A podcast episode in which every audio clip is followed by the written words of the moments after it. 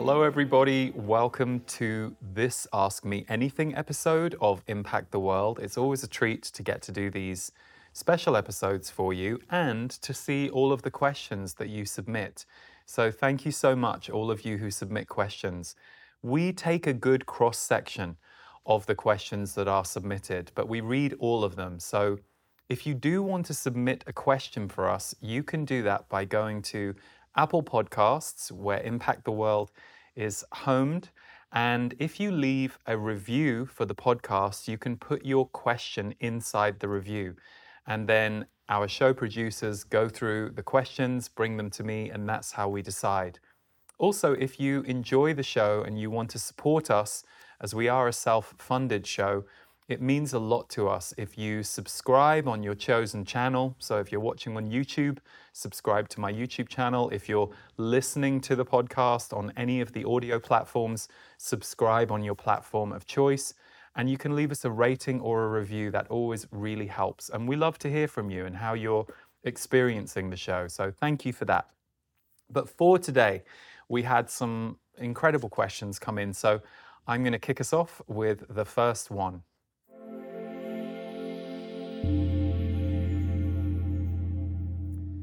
Hi Lee, how can we learn to trust ourselves, our guidance, our intuition? When I feel like I'm getting guidance or intuition, the voice of doubt or sabotage rears its head quickly. Can you offer suggestions for how to work with that and really know and trust?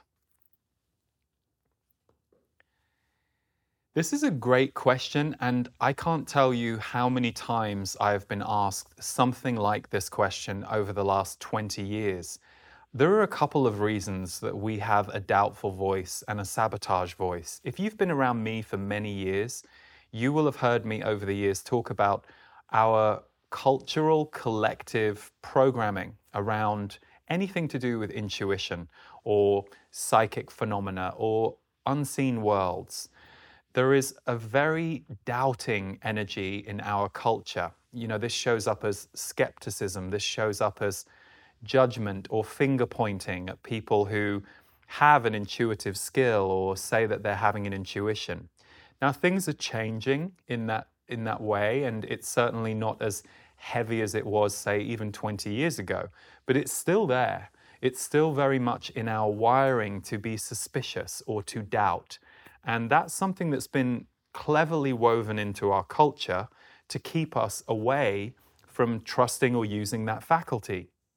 So you only have to look at the witch hunts that really are not that, that long ago in, in, in our history to look at the origin of some of that judgment or separation. So, as we know, what shows up collectively can also show up for us and in us. I remember when I first started channeling, I was never skeptical of what I was experiencing with the channel because once I'd done it a few times and I saw how useful the information was, and I was very clear that I was receiving things that I at the time did not know. My issue at the time was not so much trusting what I was receiving, but A, figuring out how to apply that to my life, and B, I was very aware of who I should and shouldn't talk to about it. You know, the people who were open to it, it was easy for me to talk about it. But the people who weren't open to it, I didn't necessarily want to be the subject of their skepticism or stand for their skepticism. I, I kind of felt like I, will let you work that out some other way by yourself. I don't want to be in a fight here. Well, we get into that same fight in ourselves. So it's quite normal to have doubt or sabotage or skepticism when you start talking to or allowing your intuition through. People always used to say to me, Well, how do I know I'm not making it up? And I said, Well, even that sentence implies that you're not involved. I think we have some idea that our intuition or a psychic message should be completely divorced from who we are as a human being.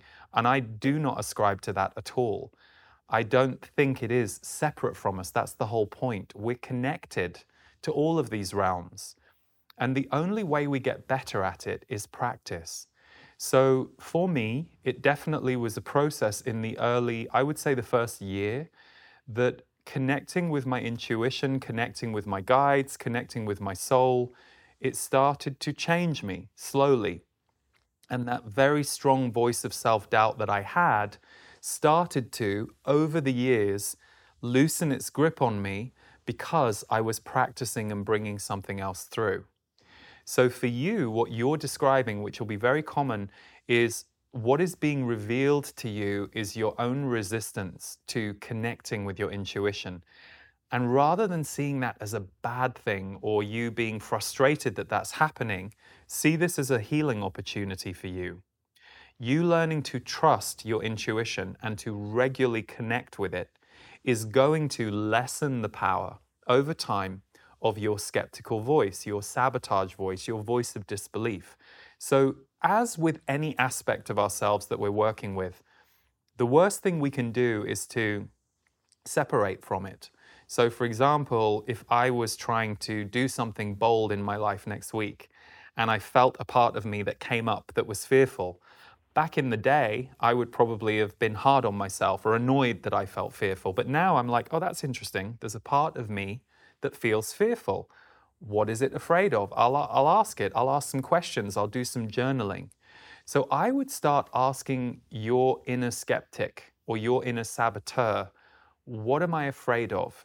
If I continue to work with my intuition, listen to these messages, what's the worst thing that could happen?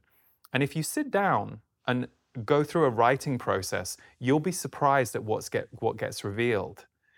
It may say to you, I'm just trying to keep you safe. I don't want you to be judged by everyone in the world. And it's like, okay, well, then I just won't tell everyone in the world for six months. I'll just keep this private and have this relationship. So, in looking for your answer here, the answer is going to be the more you commit to practicing. And practicing is not just about practicing with your intuition, it's actually even more, in your case, about learning to lovingly lessen your skepticism, to not let your skepticism try and destroy something that has come into your life that is bringing you a lot of light and wisdom, and to know that it's a process. You know, we're very impatient as humans. That's kind of how we've been trained. So there is this idea that, oh, well, I found my intuition now. Now it should be easy and it should all just click in in my life. But it doesn't work like that. When you start working with intuition in a very real, grounded, daily, practiced way, it changes who you were before. Slowly and over time, it shifts you. So to recognize this is a learning process for you and perhaps the reason that you're being so hard on yourself is because those are the voices you're most used to. Perhaps your family of origin or people that were very influential on you were always teaching you to doubt yourself. And that is what your intuition connection is going to help you heal. Because all of us are really making it up and creating it as we go. We're every single day creating where we're going next. So if you can celebrate the fact that you found this uncomfortable part of yourself, but that you have the capacity to know how to work with it and get through it, and to find support to help you with that, it's going to make a huge difference to your life. So rather than seeing this as a negative, just noticing, oh, wow, look at this resistance in me. What is this resistance here for? What is it afraid of? And to ask it those questions and to recognize that the very reason this, if you like, contrast is happening in you is because there is a new level of connection, love, and intuition that you are bringing into your body. And what's that doing? It's scaring the part of you that isn't used to having this in the room. So it's a very natural process. And as we move forward with our intuition, it is the very rare person who doesn't have to go through some human change about beliefs, about ideas, about your mindset, to let this in. So let the process be as private as you need to be, but do continue to seek support that might help you if it gets tough at times. And look at what that aspect of you is trying to protect you from, because it's just trying to protect you from something that it sees as unknown. So I hope that helps. Good luck, and thank you for the question.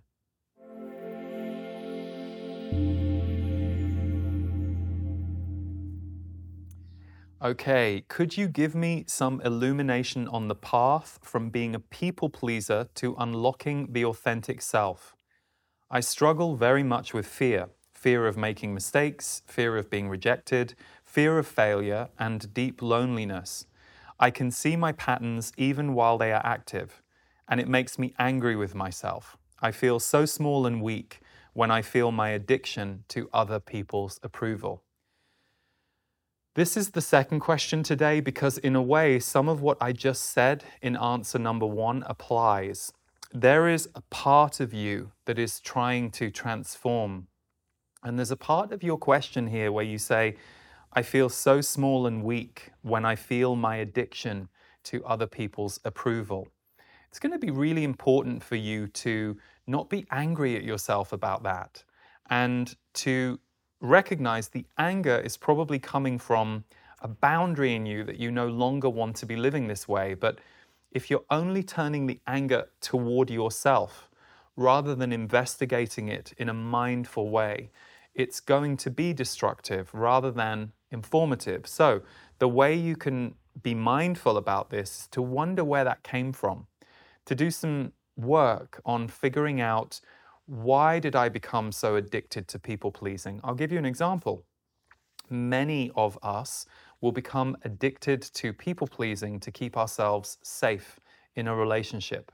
So, an extreme example would be if you had, let's say, a parent who had volatile emotional outbursts and you learned that they were very easily triggered by things, you would, in order to keep yourself safe and to keep things smooth as a child, you would learn to people please. In the process, losing your own authentic voice, but becoming a voice that would keep you safe in this very tricky dynamic. So, people pleasing is such a common theme, and especially for empaths, sensitives, people, those of us that like harmony in a room. You know, we may have found ways to create harmony or try and influence harmony in the past that was our best attempt at doing it, our way of staying safe in a relationship or with a parent or at school. So for you, I do understand the gift in what you're asking is that you're really noticing what you're doing. And my guides, the Z's, have always said it's so important for us to celebrate when we notice a pattern that we need to heal or let go of. Our human tendency is to go, oh God, I'm doing that thing again. And that actually just compacts us, it compresses us, it, the anger and the judgment just kind of shuts us down. Now, if you find yourself doing that, okay, you might go, oh, I was a bit angry, I was a bit judgmental. Can you instead, perhaps out loud, say, I acknowledge and celebrate the fact I am noticing I no longer want to be addicted to pe- people pleasing, or something along those lines. Just say it out loud because it will change the thoughts. Whenever we have very heavy judgmental thoughts, for example, you're looking in the mirror, I don't look good enough today. Catch the thought, notice, oh, that wasn't very nice towards myself, and that's probably just an ingrained pattern. Can I say, you look great today? And even if at first you don't fully believe it, what you're doing is you're reversing the vibration of the words that you are used to sending your way. For example, think about it. If someone comes up to you and they say, Oh, hi, it's so nice to see you. You, you look really great today. That gives you a very different feeling to if I came up to you and went, mm, Didn't want to see you today. You look awful how do we feel when, with, when faced with that kind of difference? So imagine if we're speaking to ourselves the way the second person just spoke to us. Think of what we're having to battle every day just to get through. So, this is why self judgment has always been something that we have imbibed from the outside world. We were all trained in it very young.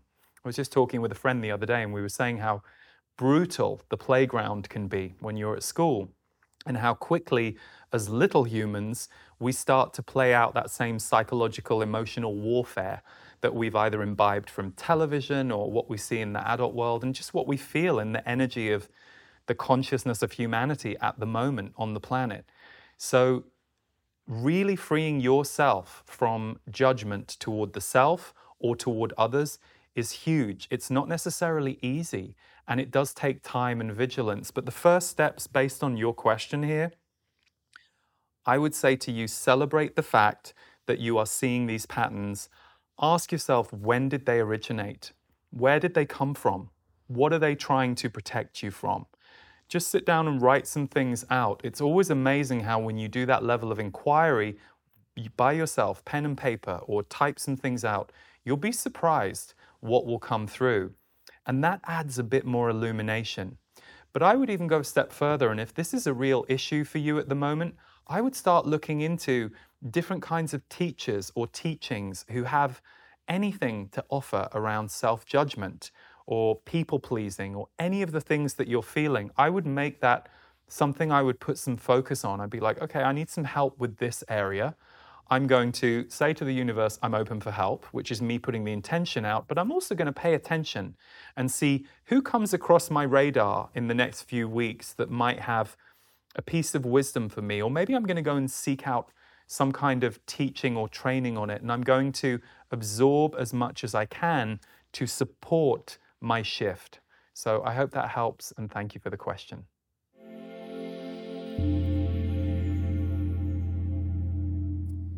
Hi Lee, several people who are doing great work in the soul spiritual community have passed away in recent months. Why are these people leaving Earth at this time when they are needed the most? It's a great question. I feel a little differently about the second sentence in your question. I I tend to have a belief and an understanding, and this comes also through my guides, that we leave when we're supposed to. And the one thing the Z's have always talked about is that our death is very well timed for everyone around us. We tend to have sometimes this idea that, oh, well, when I'm done, I will exit the planet. But they've always said that the moment that we leave is well calculated for the whole group who are going to be left behind and affected by your death. So, what I tend to notice happens when a luminary leaves the planet so, for example, maybe that's a spiritual teacher, maybe that's your favorite musician, maybe that was your grandmother. When somebody that we have in a position of being an important luminary or an important spiritual person in our life leaves, of course we go through the grief of them not being here in the physical anymore. That's part of the process and that's perfectly natural.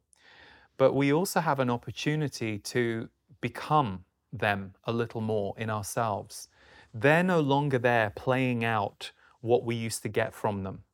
So we either find other people who can play out those aspects for us, or we become them a little more. They don't fully leave, they're still in us because they're in our consciousness.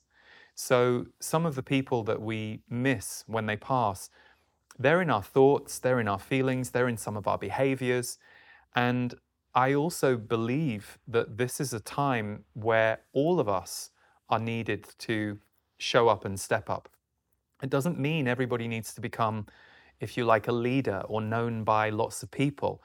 It's just us stepping up to be as much in our light as we can for ourselves, for our community, for the planet as a whole. And so when we feel the great loss of somebody who has represented that, the loss is real and it must be honored, but equally, we can ask ourselves, wow, well, what did they really stand for for me in life?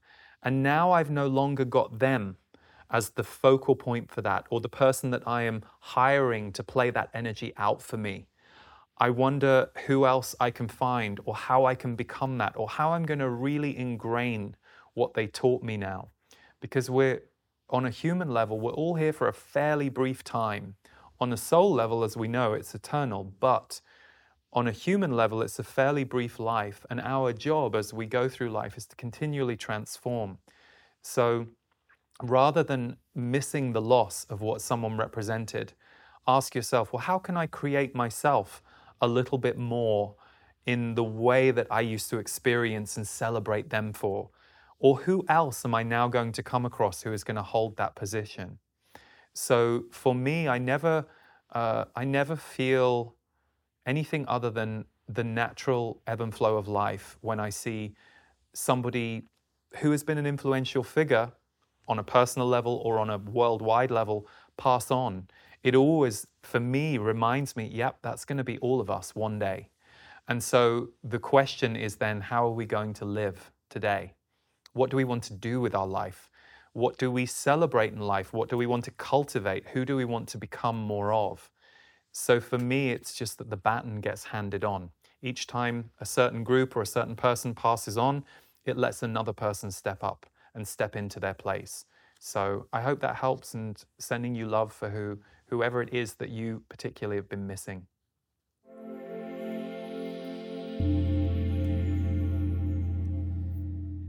Other than daily practice and self care, what is something we can do in the moment when faced with someone with whom we must interact, when we can feel our energy depleting or our mood deflating during that interaction?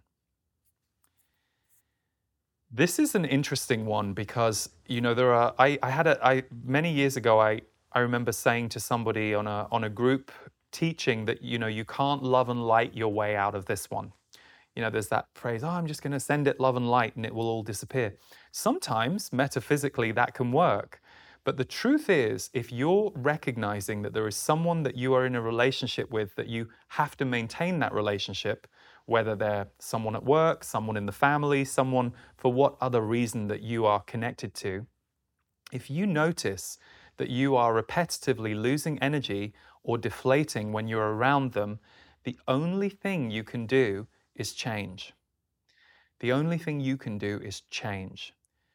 So, for example, one of the things that I always encourage people to do whenever they notice they are shrinking in a room or they feel like they're in a room that they can't just leave, I say, well, how much of you are you putting in that room or in that relationship?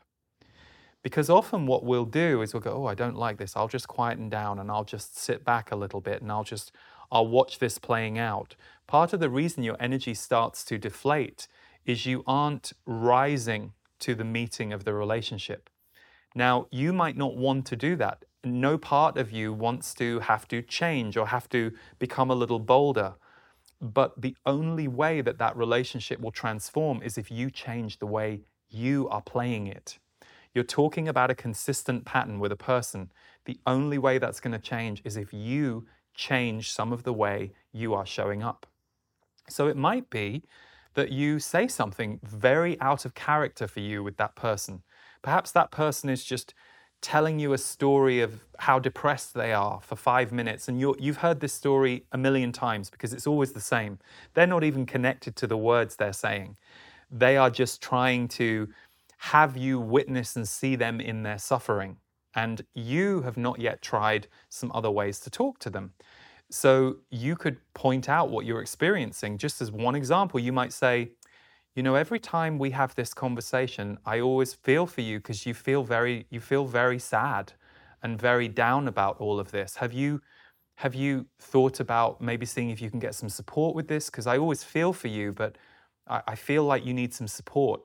You point out to the person what it is they're broadcasting into the room in a very gentle, non judgmental way, but you you tell them what you're feeling in the room that's difficult for you to be with. And sometimes what can happen is the person isn't even aware, they're unconscious. And it's just a habit they have. It's their way of connecting with people. They've kind of got used to connecting with people in that way. It's their habit.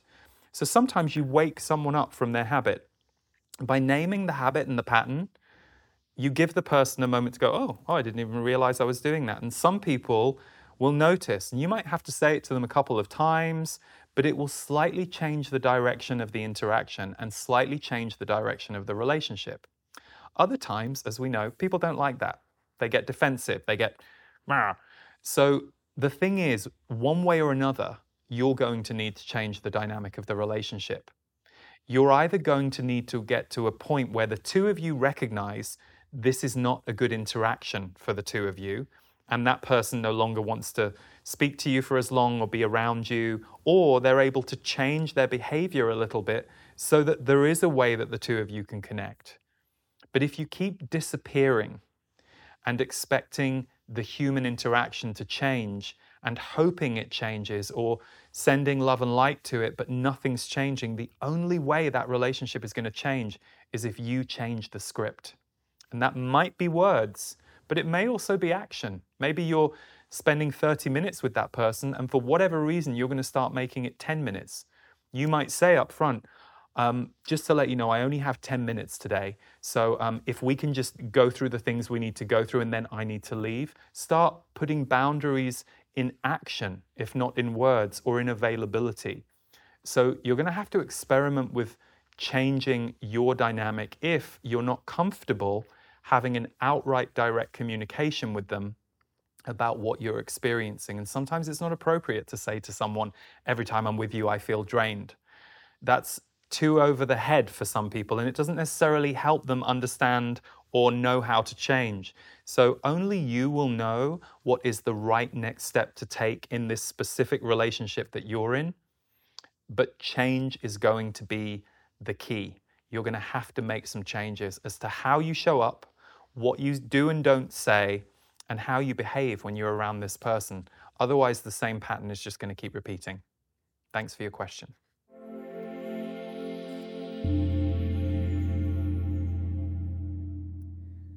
I want to start a podcast because I know it will help me grow my brand, but I am not sure what the first steps are or where to start.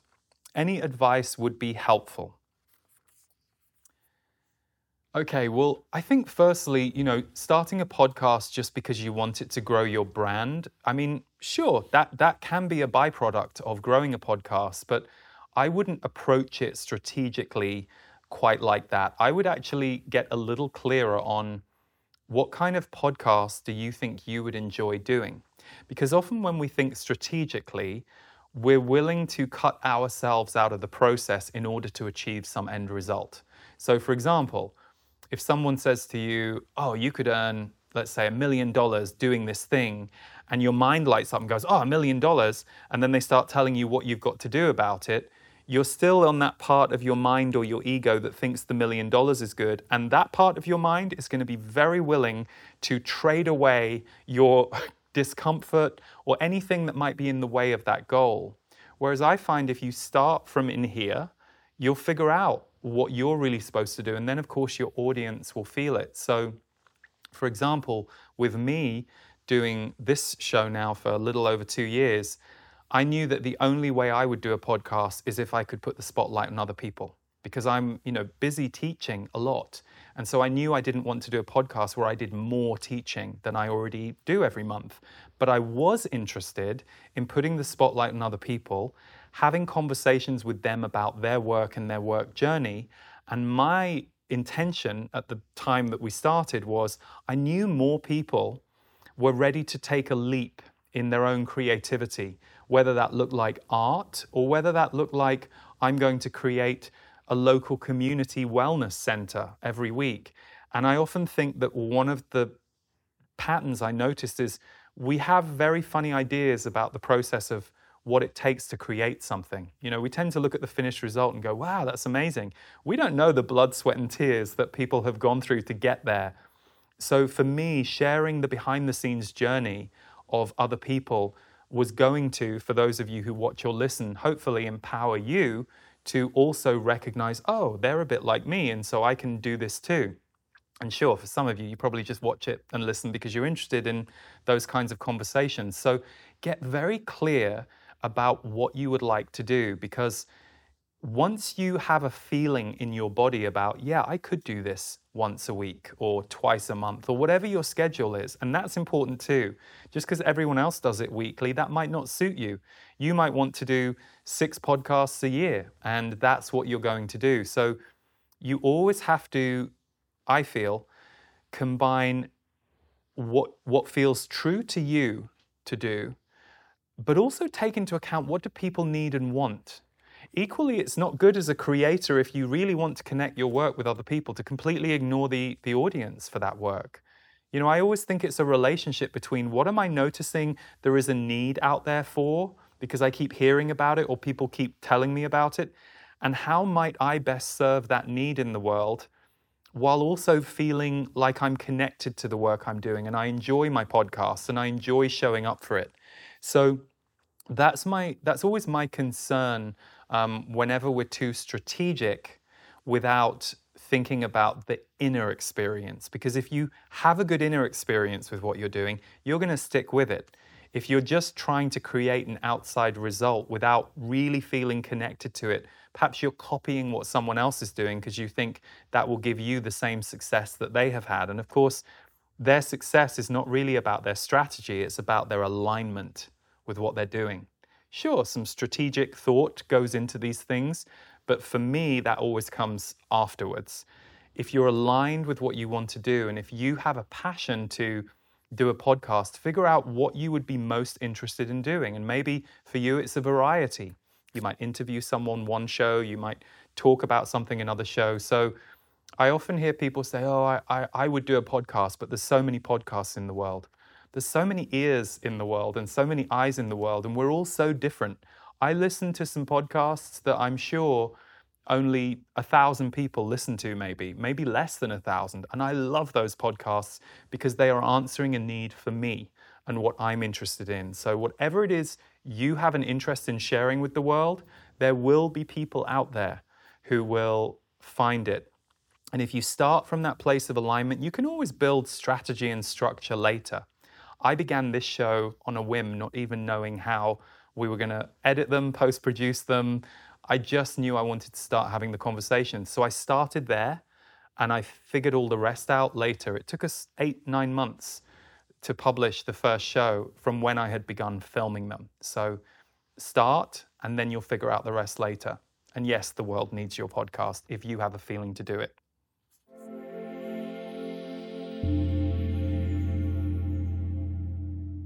Can you please speak about focusing on potential? I have a habit of falling in love with the potential of my partners and relationships, and I lose sight of who they actually are.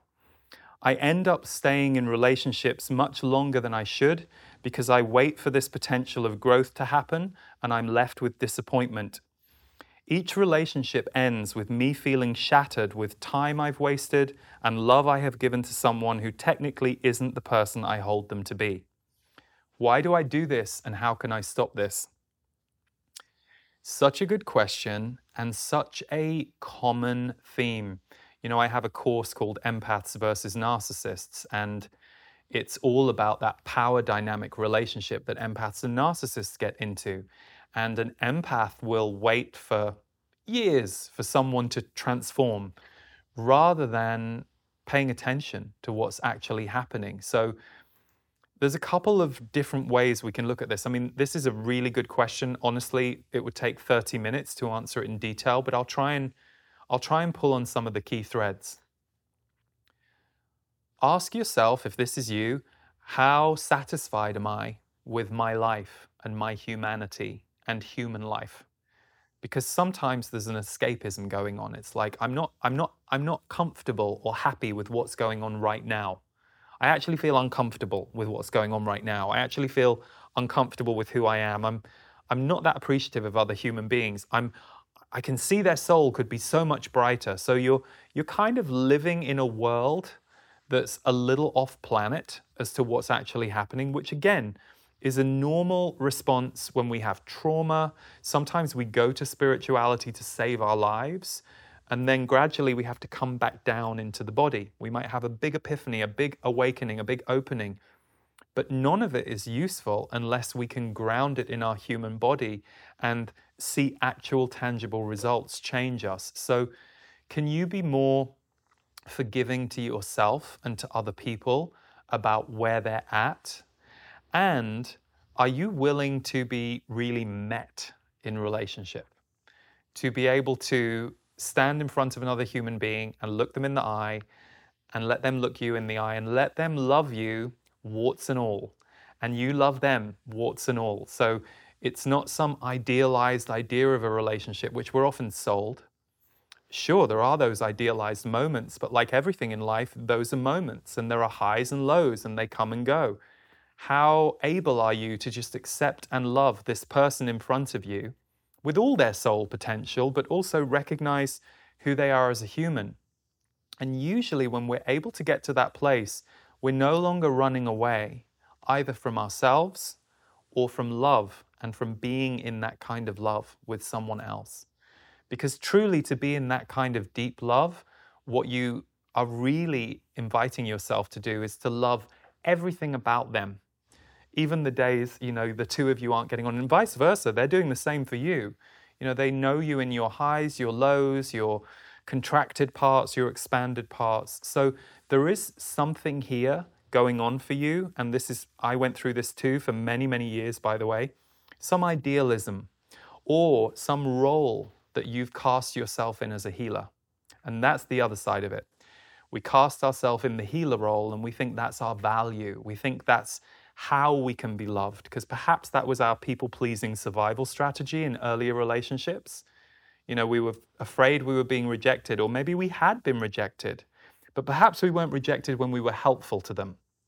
So there can be a healer role going on as well that you're letting yourself play out in your relationship.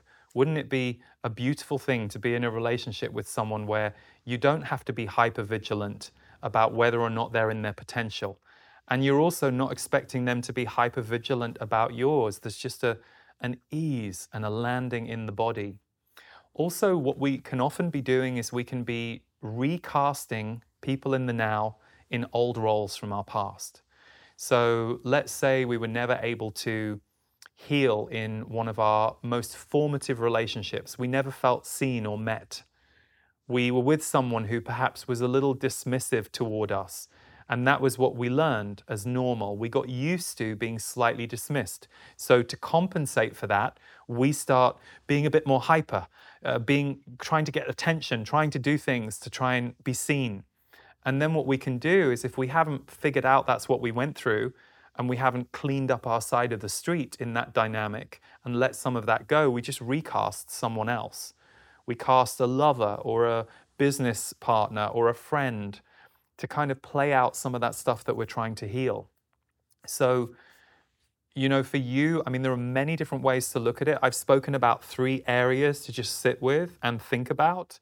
But for you to allow yourself to be with someone in all their brilliance and all their limitation, and to equally celebrate yourself and to not be hard on yourself about whether you've met your potential or not because potential is potential. It's like there are potential future timelines going on on Earth right now that we may or may not walk into. But the cliche phrase is true be here now. Can you be here now with somebody and also let them be here now with you and find the person that actually you feel matched with rather than being in a habit pattern of finding someone who isn't quite what you want or need, but you tell yourself a story about how they could become that. Because that's not really being here now in love. That's being here in the future and hoping that the future will bring you what you want while compromising today with what reality is showing you and what the other person is showing you. So I hope that helps and thank you for the question.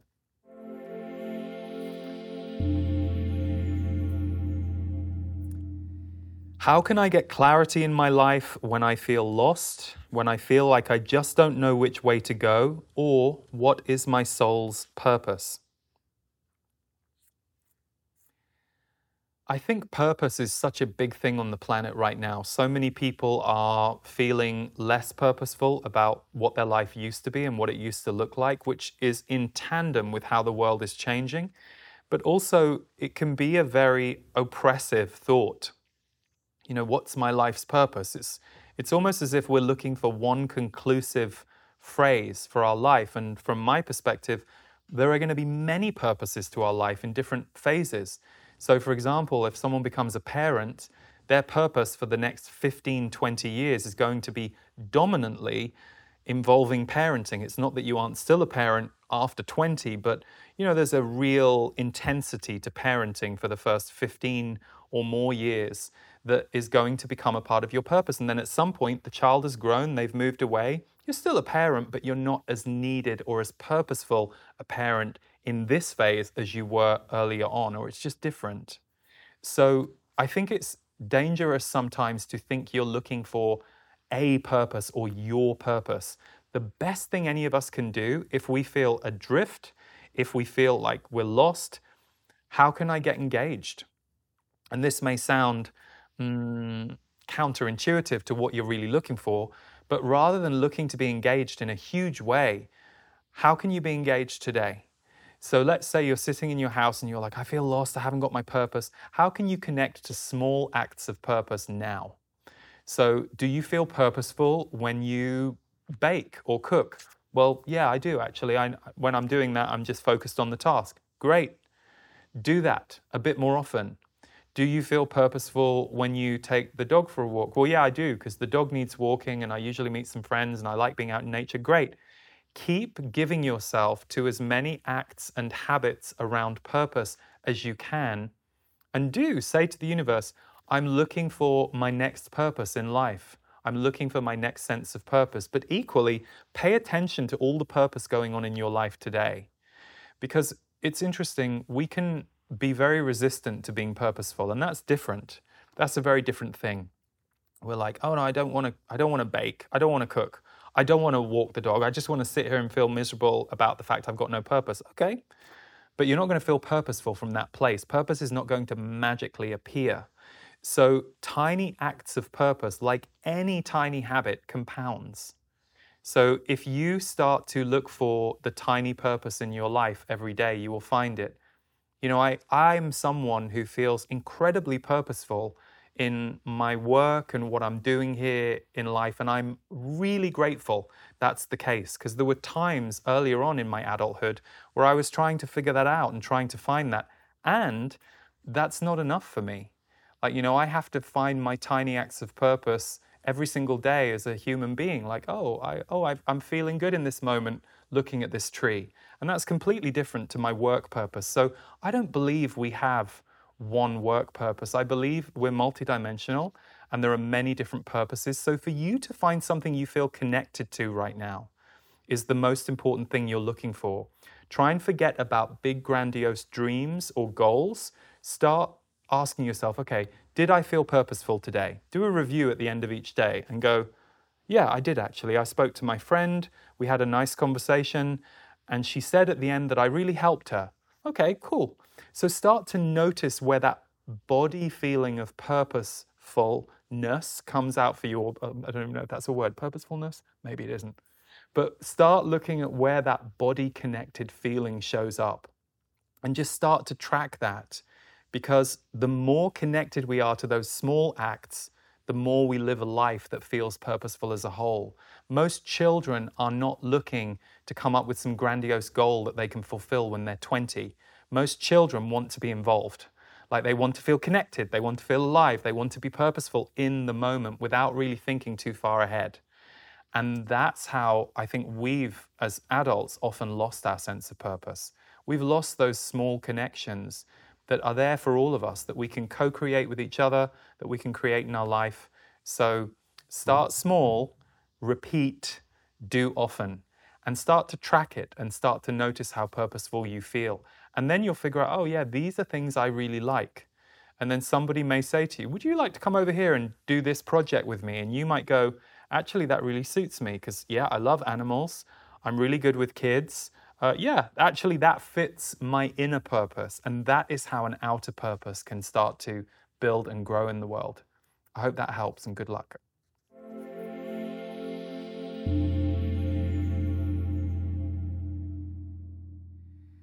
How does it feel to have done 10 years of your energy updates? What has surprised you the most?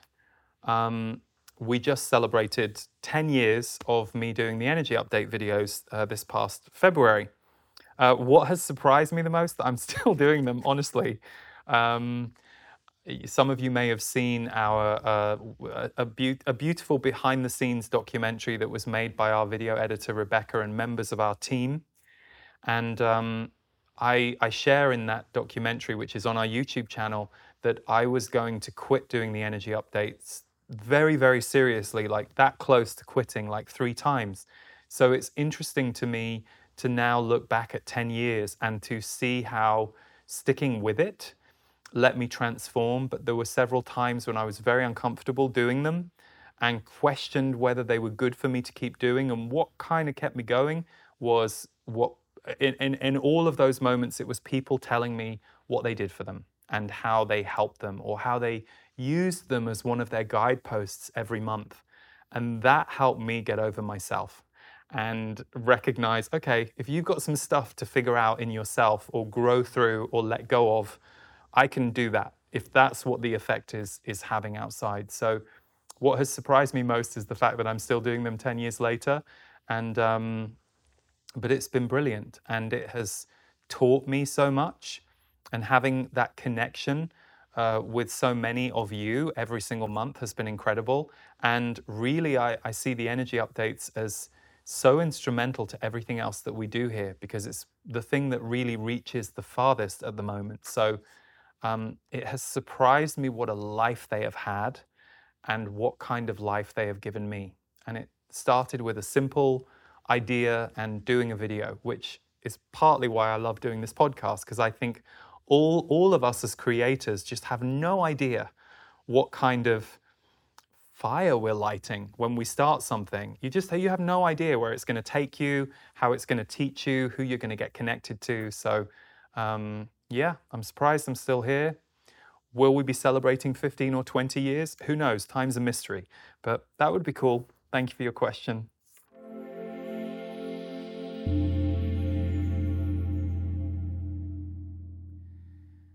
Follow up on a procrastination question from an earlier Ask Me Anything show. Is fear the root of any procrastination? Is it fear that keeps people from doing their taxes or filing or cleaning or regular exercise, etc.? If so, can you say more? Um, this is a hilarious question for me right now because I was severely procrastinating with something yesterday, and I got I got all the jobs done that I'd been avoiding for a while because I was trying to avoid doing this other thing I was supposed to do. So I don't know if it is always fear. Um, for some people, it can be fear. It can be the fear of getting the thing done, and who they will be, or the change that will come over them when they have done this thing, committed to this thing, made that decision. For some people, it is fear um, for some people, yeah, fear of getting it wrong or getting it right. But I've met other people where procrastination is almost in, a, in an overly fast world, it's a permission slip for them to just kind of ruminate in their mind and not really take any action. I think sometimes we think we're procrastinating because we're trying to force ourselves to do something we shouldn't be doing.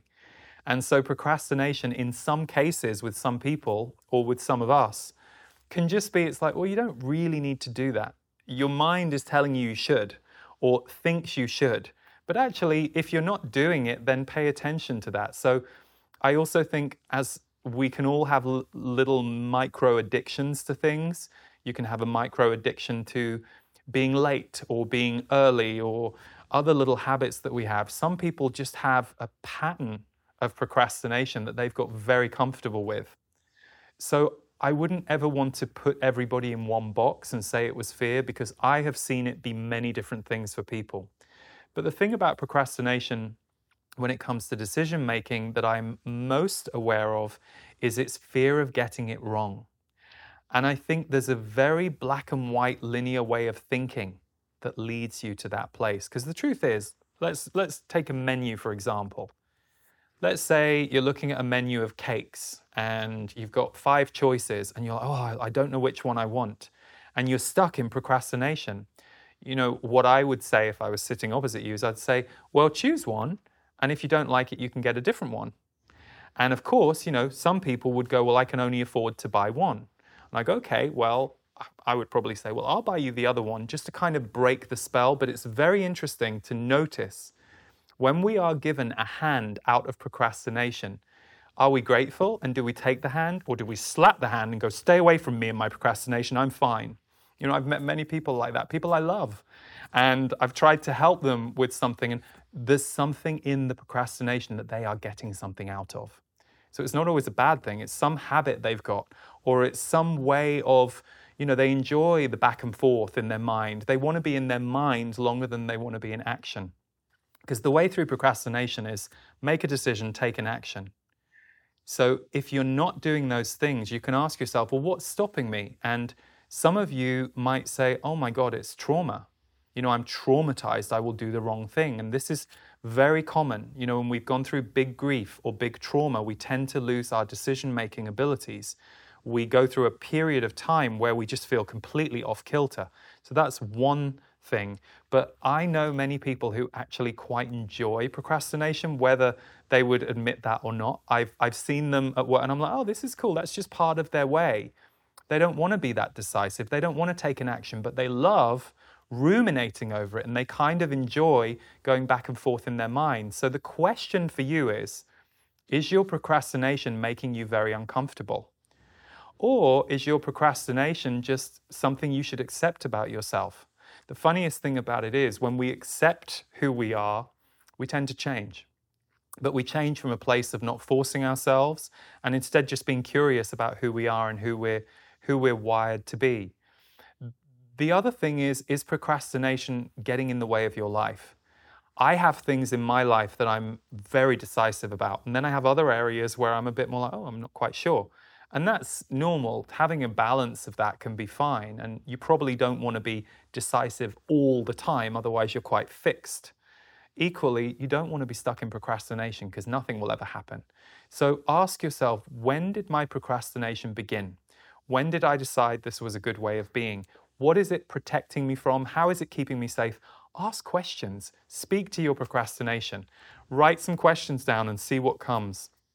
But I think it's a tricky thing because for some people it's a part of their life.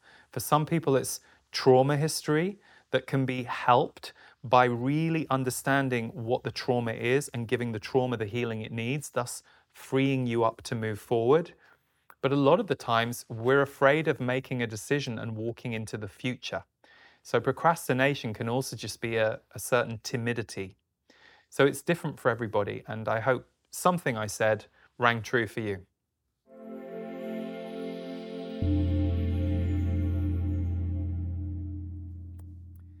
And our final question for today. Your Life Holds Me music video is absolutely beautiful. It moved me to tears. What is the creative process for you and your team? Thank you. That's that's great. So we actually filmed the music video for Life Holds Me right here in this studio. Of course, it, it looked very different, but right where I'm standing now. And the the thing about music videos is you always want to somehow enhance or connect with the song.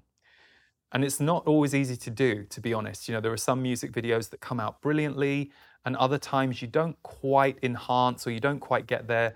The process for Life Holds Me was very much a, a, a process of looking at what the song stood for, which is the song is all about life and love and connection is holding us every day. Even when we don't see it, even when we're not acknowledging it, it's holding us every day. So when I first had a meeting with Patrick, our director, Wendy, who produced the video, the the whole point was let's show connected relationships. And so very quickly we arrived at the people that we are personally connected to in our little group and and to see if they would come into the studio and share some of their connection, share some of their love, share some of their relationships be in the room. So it was a very interesting day. We, we shot for quite a long day on a Saturday.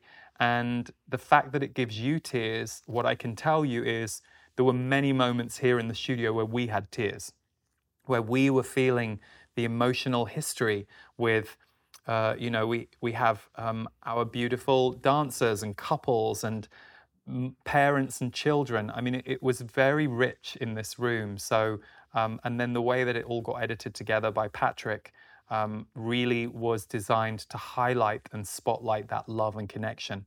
So we wanted to put a video out that would give you a dose of that. Um, so if you haven't seen the video, you can find that at leeharrismusic.com. That's the website for all of my music. And we have a, a couple of other videos uh, there as well from the album I Am Peace, which Life Holds Me is from. So enjoy. Thank you for your question. So, everybody, thank you for tuning in today. That is it for our Ask Me Anything episode. Don't forget, you can submit a question for a future episode by going to Apple Podcasts, leaving us a review, and in the review, putting your question. And we will go through all of those before we tape the next one in a couple of months. But for now, thank you for tuning in. Hope you have a great day and see you next time on Impact the World. For those of us who are sensitive, intuitive, or walking a spiritual path, it is our practices and the support that we have in our life that often is the key to how well we can walk through life. Nine years ago, I created the portal to be an answer to that need for members of my community who wanted to go more in depth with my work. And while my work is still very much a centerpiece of the portal, we have now added other teachers, other voices, other offerings, so that the portal can become a well rounded place for you to receive nourishment and be uplifted, shifted, and supported every single month. Here is a look at some of the offerings that you receive every month as a portal member. Once a month, I do a 90 minute live video broadcast don't worry if you can't be there live, everything in the portal is provided to you as a replay. But doing it live is a chance for me to be with you as a community. And in that broadcast, I channel, I speak about the energies of the month and expand on my monthly energy update, and also take some community questions. Every month, you will also receive an MP3 and the MP3 will either be a channeled message from my guides, the Z's, set to original music from Davor Bozik, or it will be an energy alchemy meditation or some other energy teaching. These will be put into your members' library and you will have access to them to stream and download. We also give you access to a classics library where we take eight classic recordings from recent years so that you can listen to more. Qigong and wellness teacher Stephen Washington gives you an exclusive Qigong sequence every single month. It's called the Body Energy Update, and he takes the themes from my monthly energy updates on YouTube and creates a movement sequence for you designed to support you and your process as we go through each month. Stephen is also a wonderful meditation teacher. And so you will have access to a library of short, digestible meditations from him. As soon as you join, you will also get access to our bonus Intuitive Power Workshop. This was a tour that we took to several different countries a couple of years ago, and we had it professionally filmed. So you will be able to watch a four and a half hour video workshop where both myself and Stephen teach you about accessing and owning your intuition in a deeper way. And to round all of this out, we have special member discounts on courses of mine. We also have special music playlists each month. One set of songs designed to help soothe you, and one set of songs designed to get you moving. And last year, we brought to the portal something I have wanted to do for a very long time the Portal Presents. It's where I get to invite some incredible teachers, creatives, healers, musicians into the portal, and every month we spotlight one of them where they deliver an on camera teaching specifically for our portal members. It's a beautiful new feature. We've had some incredible people coming in, and we've got some amazing people lined up for the next year. And the final aspect of the portal is mine and my team's favorite it's the community energy. So, as well as having a private members forum inside the portal for those of you who aren't on social media, we also have a private, moderated Facebook group exclusively for Portal members. This is where so many members get to share what they're experiencing, things they're learning, people they're enjoying, and essentially connecting you with people from all over the world who are focused on similar interests to you. My aim with the portal has always been to offer you as much value for your membership as possible and I feel like in the last year or so, we have really been able to maximize that. So we look forward to welcoming you to the portal, and we hope it is a place that can nourish your mind, your body, and your soul. Big love.